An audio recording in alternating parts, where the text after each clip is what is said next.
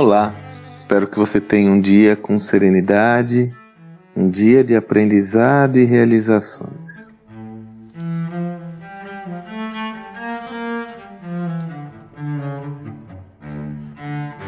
No áudio que postei ontem acerca do home office da produtividade, eu já explorei de uma forma mais sintética a questão da formação do pensamento original. No áudio de hoje eu quero me explorar um pouco mais sobre essa temática, posto que ela é central. Ela é central porque, como já falamos mais de uma vez aqui, a inovação é o novo imperativo estratégico.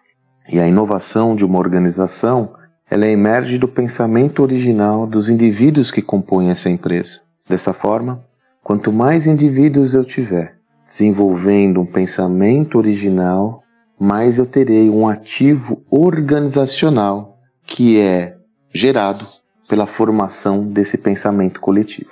Né? Então, aí, obviamente, como próximo passo, a organização tem que dar as condições para que esse pensamento original se traduza em soluções, produtos, serviços ou soluções inovadoras.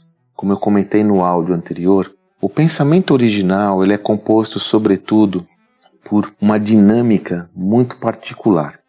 O cérebro humano, eu já até comentei em outros áudios sobre esse tema, o cérebro humano, todas as pesquisas e estudos mostram que ele é preguiçoso cognitivamente. O cérebro humano, até para dar conta do tanto de estímulos que nós somos instados a todo, em todos os dias, ele tende a economizar esforço cognitivo. E uma das formas que ele encontra para economizar esforço cognitivo é zelar pela manutenção da estabilidade, ou seja, pela estabilidade do pensamento. Então, exemplos muito triviais: você vai ter que colocar combustível no seu carro. Ora, você vai passar no primeiro posto que tiver um preço justo e pronto. Você não vai ficar pensando cognitivamente sobre a correlação entre preço de posto de gasolina versus o quanto o seu carro vai gastar mais o tempo. Você simplesmente você toma a decisão. Você tem que tomar uma decisão rotineira né? Você já está com ela pronta. E isso acontece de forma muito frequente, como eu disse, uma, uma mecânica que o cérebro humano tem para economizar esforço cognitivo. O pensamento original ele demanda uma outra dinâmica, ele demanda justamente muito esforço cognitivo. E como o pensamento original ele é formado? Ele é formado por sinapses que acontecem no cérebro. Essas sinapses são o encontro dos neurônios que geram é, estímulos que podem se transformar em insights. E como é que essas sinapses são geradas? Elas sempre são geradas quando há um estímulo que tira esse cérebro da zona de conforto.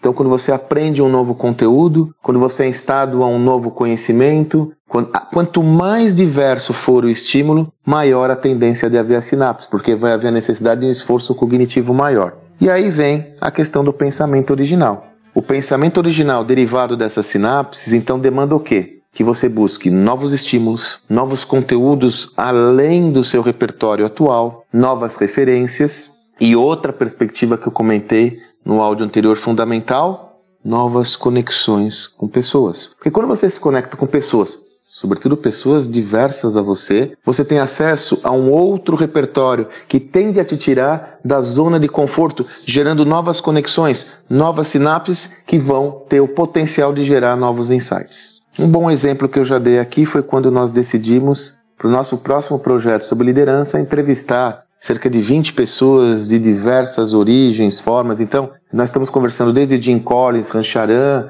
até Silvio Meira, Sofia Esteves, percebe? São é, até o Eric Santos da RD, eu estou pegando é, protagonistas muito diversos, a doutora Janete Vaz, Laboratório Sabin. é interessante que quando eu vejo essas entrevistas, cada, cada um que eu converso, sobretudo de bolhas distintas, tem visões de mundo distintas. E essas visões, elas trazem para mim uma nova reflexão que vão funcionando como uma colcha de retalhos, né? Vai gerando aquele insight, puxa, daqui tem a ver com aquilo, tem a ver com aquilo, e o meu pensamento original tem se transformado.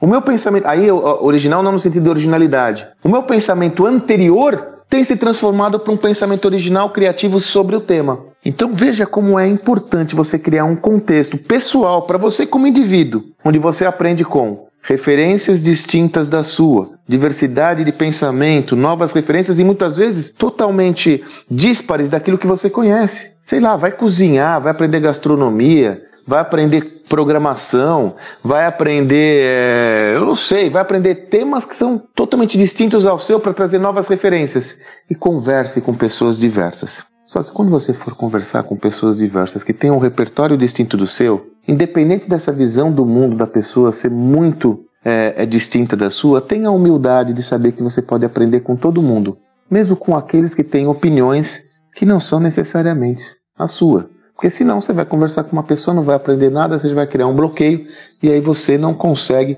trazer essa fonte de originalidade tão necessária para o pensamento criativo. Esse tema é uma delícia, né? O tema é uma delícia e ele se mostra na prática. A minha prática. Acabei de falar para vocês um exemplo prático. Eu sugiro realmente que você reflita sobre ele, mas não só reflita, hein? Que você vá para a ação. Pega carona na minha newsletter de segunda-feira, onde eu falo da curadoria, busca aquelas fontes de conhecimento e constrói o seu plano de aprendizado individual que vai lhe ajudar a construção do pensamento original. Eu não tenho dúvidas que vale muito a pena individualmente, vale muito a pena para você e, como consequência, vai valer a pena para o seu negócio. Espero que você tenha um excelente dia e até amanhã.